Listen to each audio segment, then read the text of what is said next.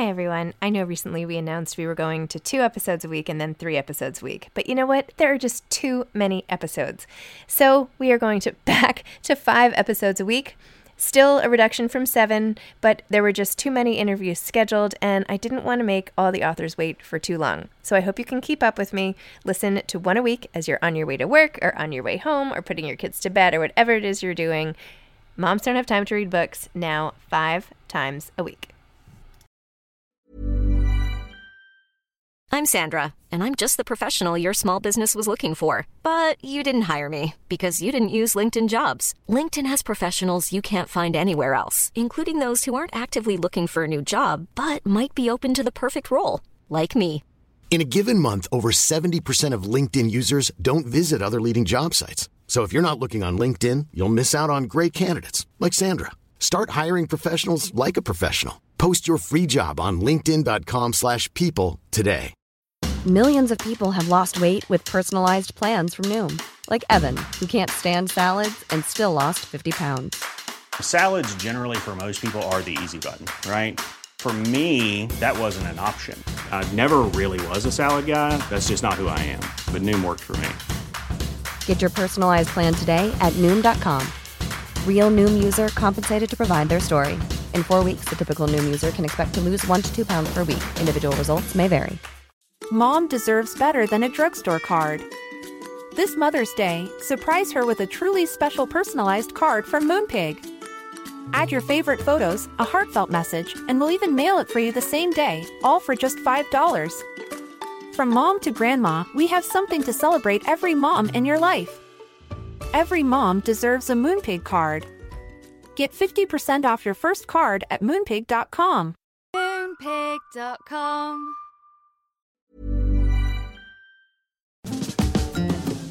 Hi, this is Zibby Owens, and you're listening to the award winning podcast, Moms Don't Have Time to Read Books. And speaking of books, I have two of my own books coming out this spring and summer. Princess Charming is a picture book, which debuts on April 19th, and Bookends, a memoir of love, loss, and literature comes out on July 1st, and it is truly a labor of love. I hope you'll pre order, order, and join me on tour as I go across the country. You can find out more at zibbyowens.com or bookendsmemoir.com. And you can follow me on Instagram at zibbyowens because I always post about everything. Enjoy the show. Jessica Lahey is the author of the New York Times bestselling book, The Gift of Failure How the Best Parents Learn to Let Go So Their Children Can Succeed and The Addiction Inoculation Raising Healthy Kids in a Culture of Dependence. Over 20 years, Jess has taught every grade from 6th to 12th in both public and private schools and spent five years teaching in a drug and alcohol rehab for adolescents in Vermont. And she currently serves as a prevention and recovery coach at Sana at Stowe, a medical detox and recovery center in Stowe, Vermont. She writes about education, parenting, and child welfare for the Washington Post, The Atlantic, and The Atlantic, and is a book critic for Airmail. Her biweekly column, The Parent Teacher Conference, ran for three years in the New York Times. She designed and wrote the educational curriculum for Amazon Kids' award winning animated series, The Stinky and Dirty Show, and was a 2019 Pushcart Prize nominee for her creative nonfiction magazine essay, I've Taught Monsters. Jess holds the dubious honor of having written an article that was later adapted as a writing prompt for the 2018 SAT. She co hosts the hashtag AmWriting podcast with bestselling author KJ Dell'Antonia and Sarina Bowen, which, by the way, they had me on as a guest, which was super nice.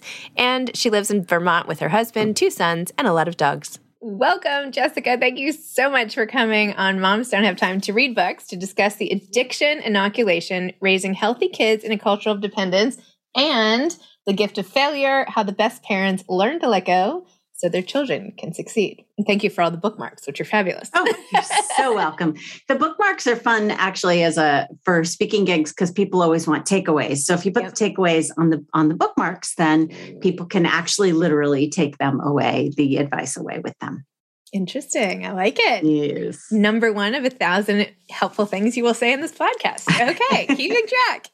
Okay, this book, I like fell in love with you on the page with your whole story, which I did not know about. First of all, you are like tied for first in best opening lines of a book ever. Hi, my name is Jess and I'm an alcoholic. The first chapter of this is like a whole memoir to me. It's like I wanted more and more and more. Which did you write that memoir? What's going on with did you write that? No, I my favorite books to read are uh, nonfiction at the intersection of research into like uh, there's a wonderful book that, by lulu miller that came out like two years ago called fish don't exist. And sort of those kind of books where you're researching something and then you realize holy crow there's a lot of memoir here too. So that intersection of memoir and nonfiction you know research based nonfiction is one of my favorite places to be Wow. Well, you were so open with your own story and how you identified, how you resisted the family history, mm-hmm. how you fell into it, how you were such a high functioning alcoholic, how your friends didn't even believe you and you finally told yeah. them because you hit it so well and how you're using your own experience of getting sober and how you're trying to protect your kids and thankfully by extension all of our kids. So yeah. Yeah it it was um you know as soon as i sort of got a hold on my stuff and i went to go look at like okay now what am i dealing with? Clearly there's genetics there's all kinds of other stuff and you know the the wisdom out there is substance use disorder is preventable but that word preventable I mean, what does that even mean? Like, what's in our control, what's not in our control, all that sort of stuff. So, given that I didn't have a horse in any particular race in terms of like, it's a brain, eh, you know, substance use disorder is a brain disease, substance use disorder is a developmental developmental issues, substance use disorder is a response to trauma. I got to just research everything and sort of pick and figure out what actually has the most evidence behind it. So it was, re- I, and I'm a big research geek. I love, love the research, love it, love it, love it. So that's why the journalism that I've done and the books that I've done are all about like, let me go find out the answer to this question and then translate it for people who don't want to do all the research themselves. That is so nice of you. Thank you for that. next, next big pressing issues I have, I'm going to, you know, come your way and just be like, if you would just solve this problem for my kids and me, that would that would be great. Thanks. well, it's funny because when people say, especially when I was doing when I was writing, I wrote for a couple years at the Atlantic, and um, people say, you know, where do you get your ideas, and you know, how do you manage to have articles that you know do well over and over again? I'm like, well, luckily, I guess other people are as interested in the big question marks having to do with education and parenting and all that sort of stuff as I am. So I, my my position has always been write about the stuff that interests you the most. And often i hope that you know readers will follow. But trying to write to what other people want i think obviously you have to know your audience and write to an audience and all that sort of stuff. But trying to follow trends in writing is just sort of a losing game. Yes i agree. Yeah. Either you have to be interested or yeah well if you if you're not nobody else will. I mean because you right. can tell. You can tell in your writings right. if you're just like phoning it in right well, and that's works with teaching too. Like it's so much easier to get students interested in, uh, you know, something you're reading or something an assignment if you're really pumped about it. Some of that energy transfers over. My writing is always at its best when I'm either playing. My the most successful blog post I ever wrote was something I wrote just because I needed to fall in love with writing again. And it was just a silly thing. And it's been one of the most successful things I've ever written in terms of my own blog or the books. You know, you have to be willing to live with ideas and questions and promotion for years. So, boy, if you don't like it going in, you're in big trouble. Yes. Wait, so when I want to talk more about well, let's start with this because I want I want okay. people to know the few takeaways that might be on the bookmark. Sure for this podcast if they want to prevent or do whatever they can to prevent their mm-hmm. children from drug addiction, alcoholism, mm-hmm. all of that. Okay. Mm-hmm. There are many chapters, all of which have very effective lists and things and how you parent and not my kid. And you have this whole thing on like get enough sleep. And I was like, oh no, well, is that for me? Is that for my kid? Is it like we're both doomed? We're all doomed. What are like the top three things we need to remember? So the very first thing, and I think if you were to interview someone like, I don't know, Peggy Orenstein in her books, Boys and Sex, Girls and Sex, those are, you know, any hard conversation, any conversation that makes you really nervous, the more often you have it, the earlier you start, and the more you sort of have that conversation be something that, you know, sort of grows with your kid in a developmentally and, you know, physically appropriate way, then the easier those conversations get. Like the first time I talked to my kids about my substance use disorder, I just I threw up. You know, it was really scary. But the more you have those conversations, whether it's sex, whether it's drugs, whether it's you know any high risk uh, activity, the easier it gets. So start early talk early, talk often. And in the book, I give scripts about how to do that. And when I say early, I'm talking preschool, kindergarten. And, you know, those starts start with conversations about, you know, safety and what we put in our body and, you know, thinking about why prescriptions have someone's name on them and, and doesn't just say, you know, oh, anybody can take this kind of thing. And then besides start talk early talk often delay delay delay. Um, not only because so 90% of people who have substance use disorder in adulthood started before they were started taking drugs and alcohol before they were 18 and statistically speaking, the later a kid, the older a kid is when they try drugs and alcohol for the first time, the lower their likelihood is of developing substance use disorder during their lifetime. So a kid at like in eighth grade, if they try drugs and alcohol for the first time, they have like a 50% chance of having substance use disorder during their mm-hmm. lifetime. And if they start at 18 or 21, you can get that all the way down to 10%. And there was a lot of stuff. So those are the first two most important things, you know, the talk early, talk often, delay, delay, delay.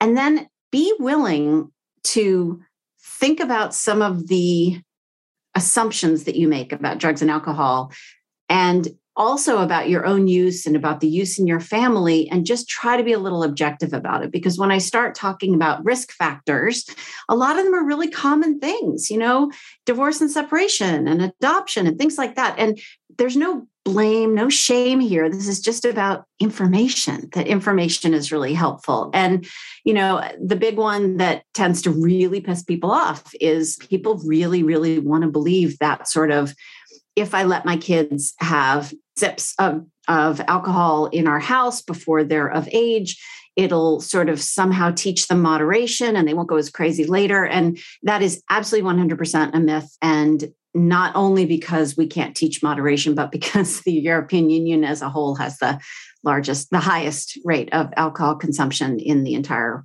world, according to the World, World Health Organization. So there's a bunch of reasons why that's a myth but the biggest one is that delay delay delay issue you know the longer we can keep kids from having their first drink their first drug the lower their lifelong rate of substance use disorder will become but i feel like let me just play devil's advocate on all the sure. research sure i worry that if a child says like hey can i have a sip of that or can i try that mm-hmm. and i don't give it to them where mm-hmm. they're it's not like they're gonna not try to get it elsewhere aren't they gonna just ask someone else for a sip or well, so aren't they that's gonna, really that's really interesting. Like I thought, okay, first of all, teenagers and drugs and alcohol foregone conclusion, right? And then of course, I almost didn't even write the college chapter because I'm like, well, forget, you know, I mean, I'm I date myself with this, but I'm 52. So I'm thinking like Animal House, you know, it's all about alcohol at college. And so it turns out that that's absolutely not true, that there are lots and lots of kids that make it to 18 without using drugs or alcohol. And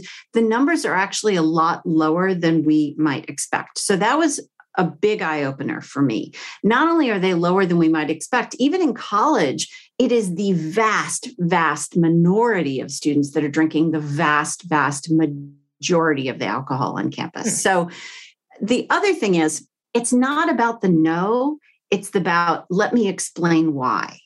So I have the tricky thing here is I did the research for this book in between my two kids coming of age. So I now have a 23 year old and an 18 year old. And the 23 year old was allowed sips, and the 23 year old, as I admit in the book, had tasted wine right after he was born because it was a really nice bottle of wine. Um, and my, so now I have completely changed the way I parent because my 18 year old, we talk about the stuff that's in this book, and he was obviously there for all the research I was doing, and we talked about it over dinner and stuff like that. So now, if he wants a sip of something, I say, you know, no, I mean, I wrote this book, and I know for a fact that if you put off having drugs and alcohol until you are of age, and, and when I talk about legality, really what I'm talking about is brain development, then you are a lot less likely to have substance use disorder. And I'm an alcoholic and I know how painful and hard that is. So given that he knows the statistics on this, because we've talked about it so much, if I were to give him a sip, I would be saying, I know what the st- what the research says but it's easier for me or you'll like me more if you know i'll be that cool parent if i let you have sips. But he knows that the opposite is you know that the what the statistics say in terms of what i should be doing. So if i were to give him a sip i would be saying you know yes i know what the the deal is but i don't care. I'm gonna i'm gonna be the popular one today. So, so anyway even it's all about the because. even like a sip even just like like how, how it's not what happens well, if you've it's given not about it's not about the quantity it's about the the attitude. So there's a permissive attitude around drugs and alcohol which is you know oh kids are going to do it anyway i might as well have the kids over here and take all the keys that way they'll be safe or i'm going to let you have sips. And that just you know there are gradations of that of course but there's and obviously there are religious ceremonies in which you know it in fact there are exemptions in state laws around religious celebrations. It's kind of beside the point when we start nitpicking all of those details of volume and how often and all that sort of stuff the research is really clear that parents that have a consistent and clear message of no, not until it's legal for you, which, as I said, for me is all about brain development. And we do a lot of talking about that brain development and what it means and why it's important and why drugs and alcohol are much more dangerous for an adolescent brain than for an adult brain and kid parents who they have a much low, lower risk of substance use disorder during their lifetime whereas parents with a permissive attitude towards drug and al- drugs and alcohol their kids have a much higher rate of substance use disorder during their lifetime. So from my perspective my message is always i've been there. I want to avoid this. If at all possible for you this is the best parenting practices i know about based on the statistics and based on the fact that i'm married to a statistician who you know really helped me break this stuff down. And this goes back to gift of failure, which is I did the best I could do with your brother, given the information I had at the time. I was wrong. I now know better. And so I am going to do my mea culpa and move forward from a place of knowledge and do the best I can now based on what I know. And what I know is really, really clear, like I said, based on the statistics. Wow. Okay. Yeah. Good to know. Uh, so, you're catching so me early. You know, no, this is perfect. I have two, teen, two uh, 14 and a half year olds. It's just becoming like a question of can I have a sip? Yeah. So this was like the yeah. perfect timing. Thank you for the research. Well, no, and again, you don't just say no, you say no and, and, yeah. and you talk to them about their brains and, you know, exactly why you're saying no. Because for adolescents in particular, the why is the most important part of this and that that's why these conversations are really important to have early and often interesting okay those were amazing takeaways super useful and and again there are scripts in there because i know how difficult these conversations are and the feedback i got from the gift of failure when i was out on the road was yeah, yeah, yeah, these generalizations are great, but I'm going to write down, I want you to tell me exactly what to say and how to say it. And and frankly, the most fun part of the book, The Addiction Inoculation, was this like two and a half pages where I polled all these adolescents about ways you can say no to a drink or a drug without looking like a total dork at a party. and there are two and a half pages of totally legit excuses that can get you out of it if you don't want to partake. And, you know, that was, I love writing those scripts if they're coming from a place of, you know, these are kids who are telling me, you know, really these are things we use and they work. The only excuse I remember that people used to tell at parties, like back in the day, and I'm mm-hmm. 45, so like little i did watch yeah. animal house but didn't like come out yeah. while i was i feel like the only people who who said they were all saying like well i'm gonna i'm gonna run for president one day I don't know if that ever happened to you. That's so interesting in college. Yes, that totally happened. There was a, mm-hmm. a, political science major in college I knew and really just adored. And uh, that was his excuse too. Yeah. Isn't that interesting? Yeah. yeah. Huh. Well, I hope more people want to be president. So, you know. mine usually was, mine usually was I'm driving or, you know, I just liked I, I, said, you know, I was sort of the caretaker. So I, you know, would hold the hair back when the friend puked or, you know, but I was scared to death of alcohol because I was raised by an alcoholic parent. So right. yeah, it was just easier for me to be the designated driver than anything else.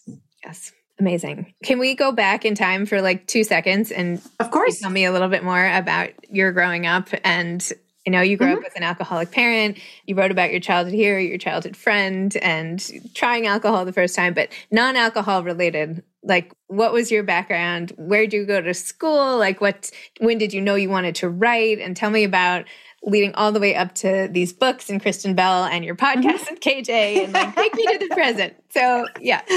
How many brothers and sisters? Like the whole like- I had so I was raised in a little town outside of Boston called Sherborn, which is sort of near like Uh, Wellesley, Natick, Framingham, that area. And it was a pre- predominantly sort of farmhouses and things like that. It looks a little different now. Was so fortunate to go to a fantastic, fantastic public high school called Dover Sherborn High School. And my English teachers there, well, I had great teachers pretty much throughout. But I knew I wanted to be a writer from really early on. I wrote, always, always, always wrote, did the editor and chief of my school paper, that kind of thing. But I had two teachers, Don Cannon and Casey Potts, and my maiden name is Potts, but there's no relation. They both really were cheerleaders for me. And I, in fact, I still have a paper I wrote for Casey Potts where in the margin, he indicated just how he could see what I was describing, just how well my sensory language, my uh, you know, my language worked there, and I just knew and that I wanted to be a writer. So I started on my school paper and did all that sort of stuff and just kept writing and kept writing and didn't get serious about it in terms of you know being published until later until really i always blogged. I blogged as a teacher.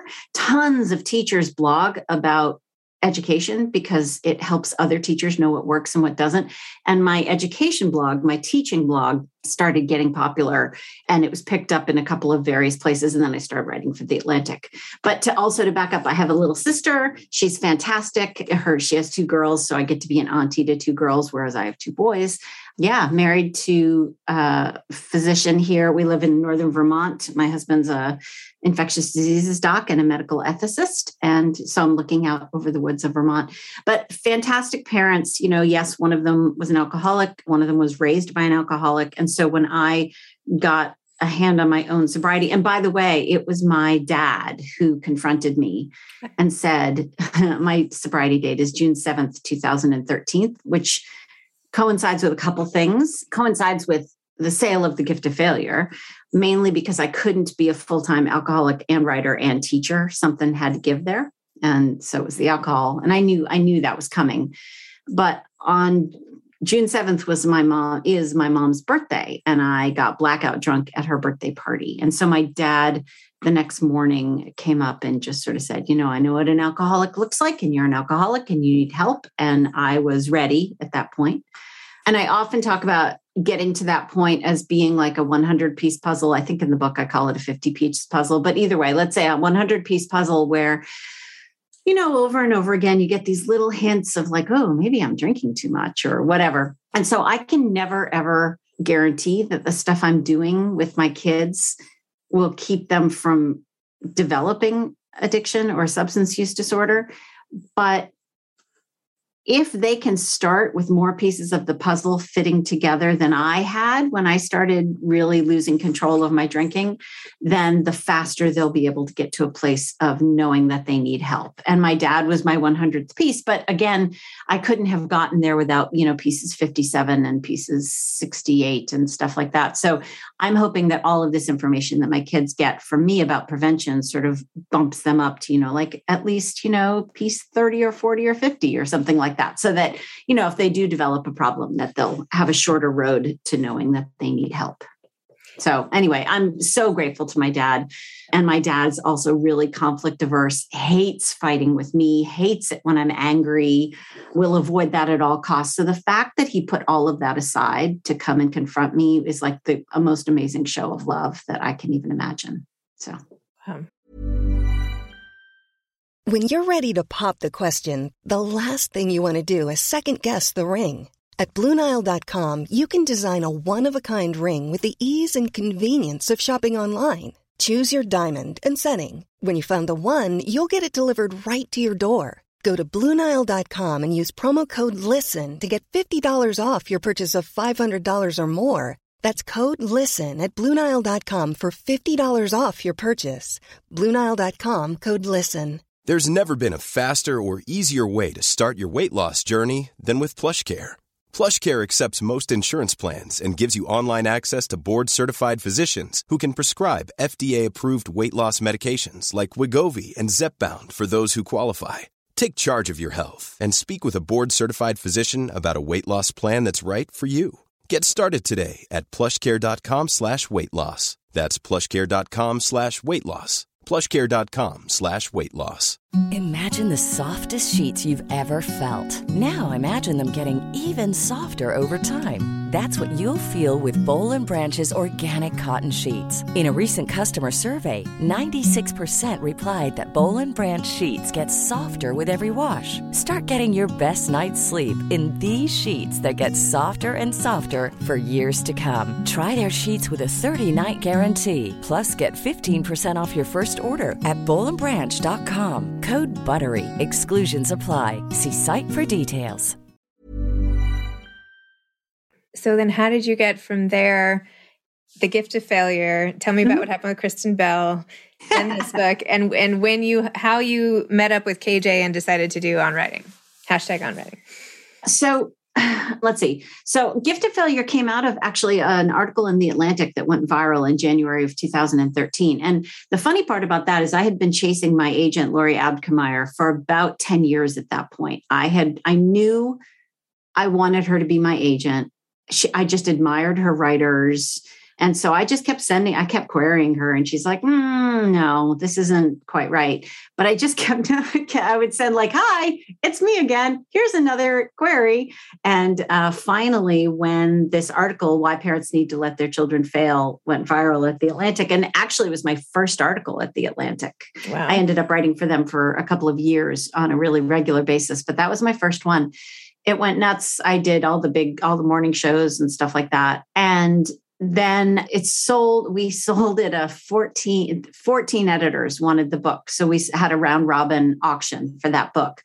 And it was exciting everything you know i sort of hoped and prayed it would be and sold it in t- I think now it's like 16 countries or something like that. And it was just really exciting. Now as you well know, the New York Times bestseller list changes over time. They take lists out, they put lists in.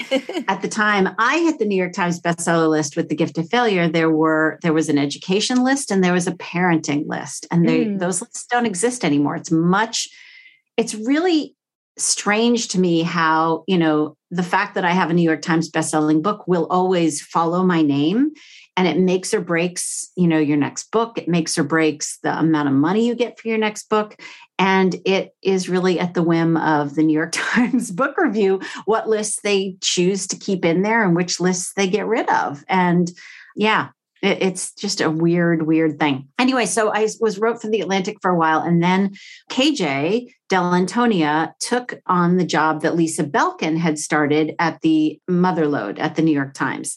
And when she did that, oh, we were so excited for her. And I had started answering questions for her from because I was at the intersection of parenting and education. There wasn't anyone really writing at that intersection at that time. So got super lucky, got to slide into that niche, and that became my niche. And so I started writing a column for her called The Parent Teacher Conference, and I wrote that for three years, and it was great. I loved writing that that uh, that article or that column. And KJ and I are friends. We lived near each other, and so we had talked and talked and talked and talked about starting a podcast. And it wasn't until KJ finally said, "No, no, no, we're, we just have to do this, or we're never going to start." And we did. And we're now, we just posted our 300th episode not that long ago. have never repeated an episode, have never missed a week.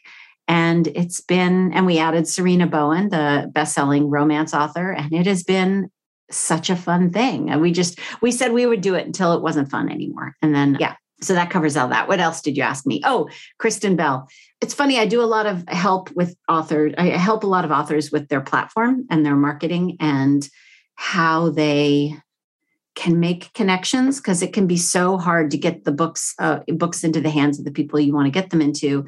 And i just talk about persistence all the time and being resourceful and things like that. But i can actually trade so kristen bell in the summer of 20 maybe 17 16 or 17 did an instagram post holding up the cover of my book saying thank you so much, Jess Lahey for Teacher Lahey at Teacher Lahey on on Instagram for writing this book. And the, my I was doing something, I was working and my phone blew up. It was my sister telling me what was going on, and the book sold out everywhere, like everywhere. And I can, I actually have a pretty good idea of how that book landed in her lap. And I can trace it back to a couple of people who I got books to early on when the book first came out.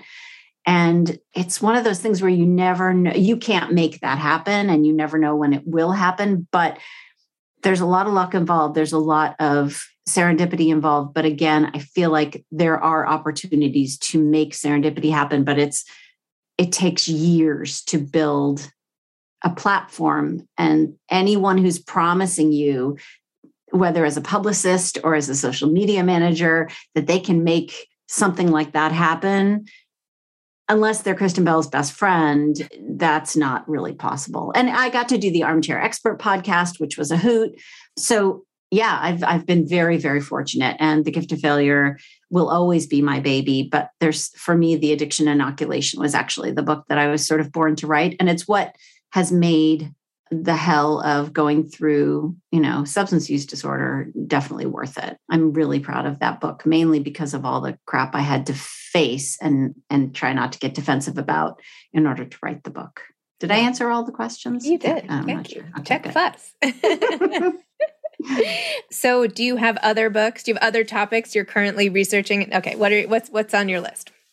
So, I'm in a really interesting spot right now where I have two so I had an idea for a book about a year ago. And the way nonfiction books work, the way selling a nonfiction book works is that you have to write a proposal. And my agent, Lori Abkemeier, is she's also my first editor, and she is so good at this. And so we have been tweaking a proposal for a book for about a year. And then about three months ago, I had an idea for a book I want to do more and mm. first. So now I'm driving Lori crazy because we have this proposal that's pretty much done that Lori's really excited about.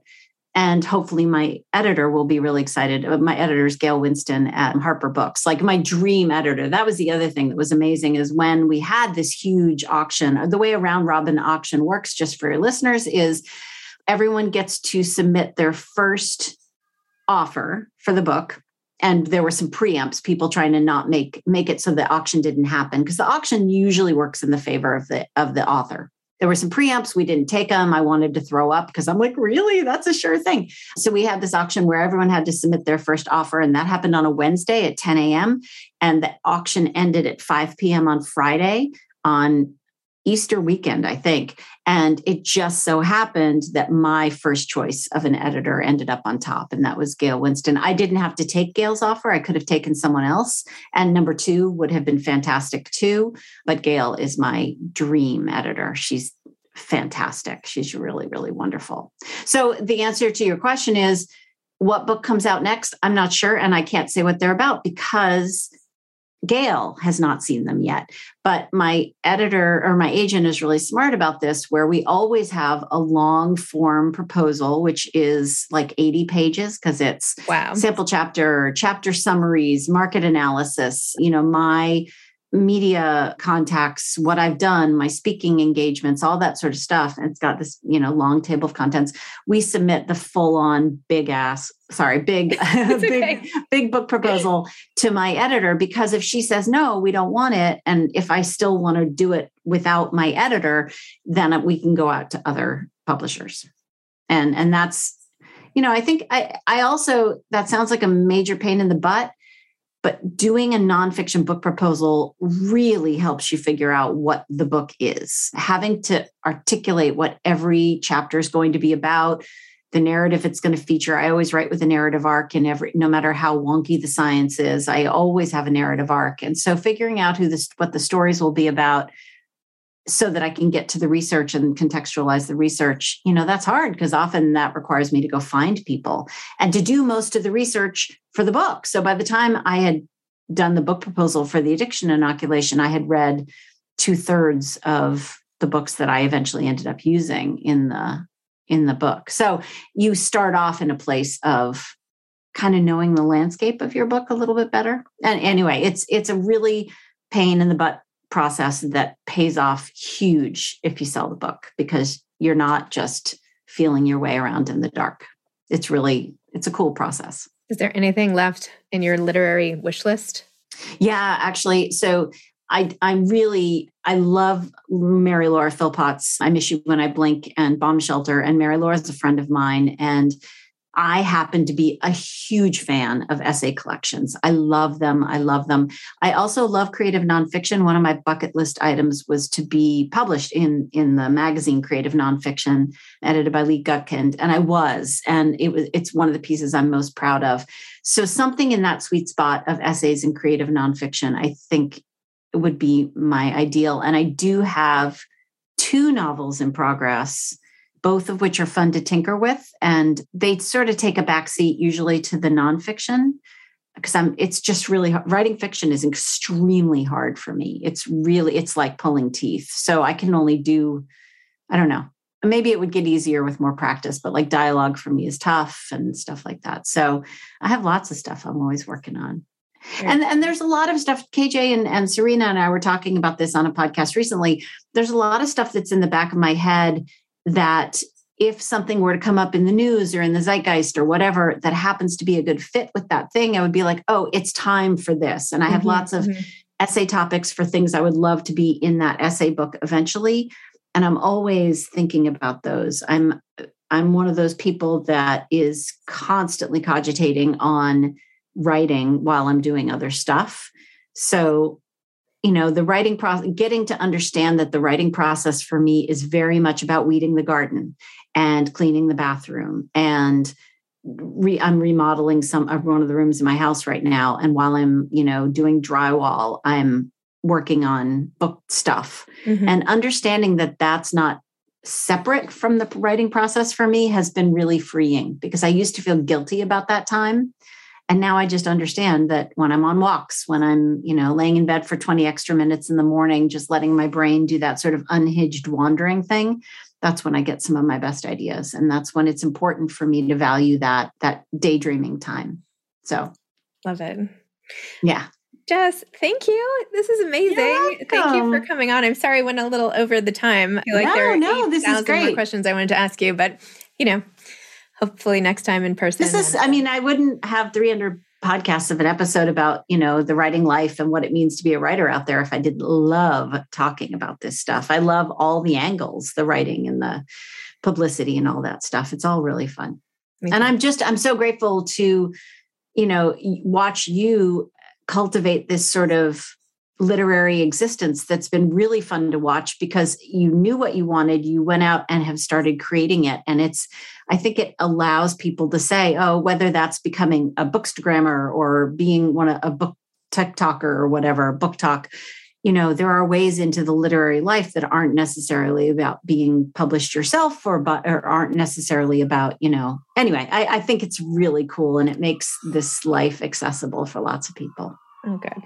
Thanks I'm having so much fun. I loved what you said about when it stops being fun, I'll stop doing it. Yeah. That's kind of how I feel. I love what I do. I love all yeah. the stuff. And it all just like feeds and feeds and I get more excited and I don't know. It's so fun for me. So it's very hard to it's hard for me yeah. to ratchet it back. So you get it. It's well, and the process stuff is what's really fun for me. Like, when do you write? What, you know, I have all these tricks for getting my brain into writing mode. And uh, a lot of them are stuff I learned from other people, like having a uh, having a list, a music playlist that's specifically for serious work time, mm. and it. My, I hear it and my brain goes, "Oh, we're in serious serious work time now, not like checking email time," and it automatically dumps me into that place. So yeah, there, I love learning other people's tips and tricks. Like I've learned so much from all of our guests. It's really helpful. Wow. Yeah. You should put them all together. Yeah, we that would be really fun. There's and actually every time I go on a podcast and I talk about, you know, like right after gift of failure had some problems with it, I created this like don't do this again mistake list. Uh-huh. All these people email me and they're like, "Can I have that don't do this oh, mistake list?" And I'm like, "Well, it's kind of specific to me. Like I use the word particularly too much, so take all those words out." Right, right, right. But yeah, that would be really fun. I usually ask advice for aspiring authors, but I feel like you already gave it because you were just talking about the daydreaming thing, and then you had so much other advice. I was like, I can't even ask it again. I have so much great advice I've already gotten. So the, unless the, you have another biggest, piece. Well, the biggest piece of advice I give to is the same piece I give to my students. And I was a, a middle and high school teacher for 20 years. And that is read your own writing out loud because you catch so many mistakes. And if you're lucky enough to get to read your audiobooks, you'll get to know which things you can't say very easily and which things just don't sound right. It's a little of that David Sedaris like he gets to learn what it sounds like read out loud as well. But yeah, read what you write out loud, close the door, say it out loud and you'll you'll catch so many of your errors and that way someone else doesn't has, have to catch as many of your errors perfect yeah. Thank you so much. To be You're continued so at some other point. I, anytime you want to talk books, I'm, I'm in. I love it. I love the writing life. So, anyway. Absolutely. Thank you so much. All right. Thank you. Have a great day. All right. Bye bye. Thanks for listening to this episode of Moms Don't Have Time to Read Books. Don't forget to follow me on Instagram at Zibby Owens and at Moms Don't Have Time to Read Books. Also, sign up for my newsletter at zibbyowens.com and sign up for my virtual book club and meet lots of authors on Zoom every other week. Thanks so much to Steve and Ryan at Texture Sound for the sound editing. And thank you to Morning Moon Productions for providing this fantastic intro and outro music.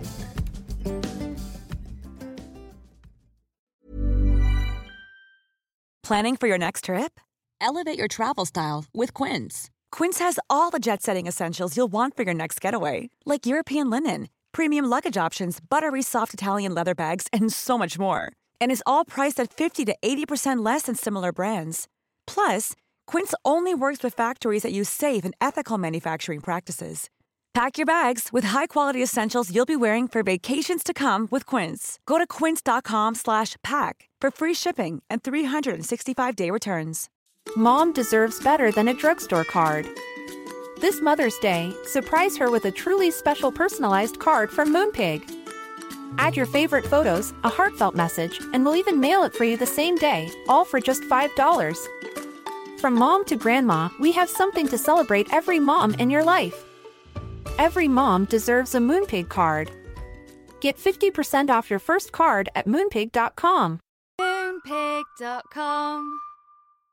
Imagine the softest sheets you've ever felt. Now imagine them getting even softer over time. That's what you'll feel with Boll and Branch's organic cotton sheets. In a recent customer survey, 96% replied that Boll and Branch sheets get softer with every wash. Start getting your best night's sleep in these sheets that get softer and softer for years to come. Try their sheets with a 30-night guarantee. Plus, get 15% off your first order at bollandbranch.com. Code BUTTERY. Exclusions apply. See site for details.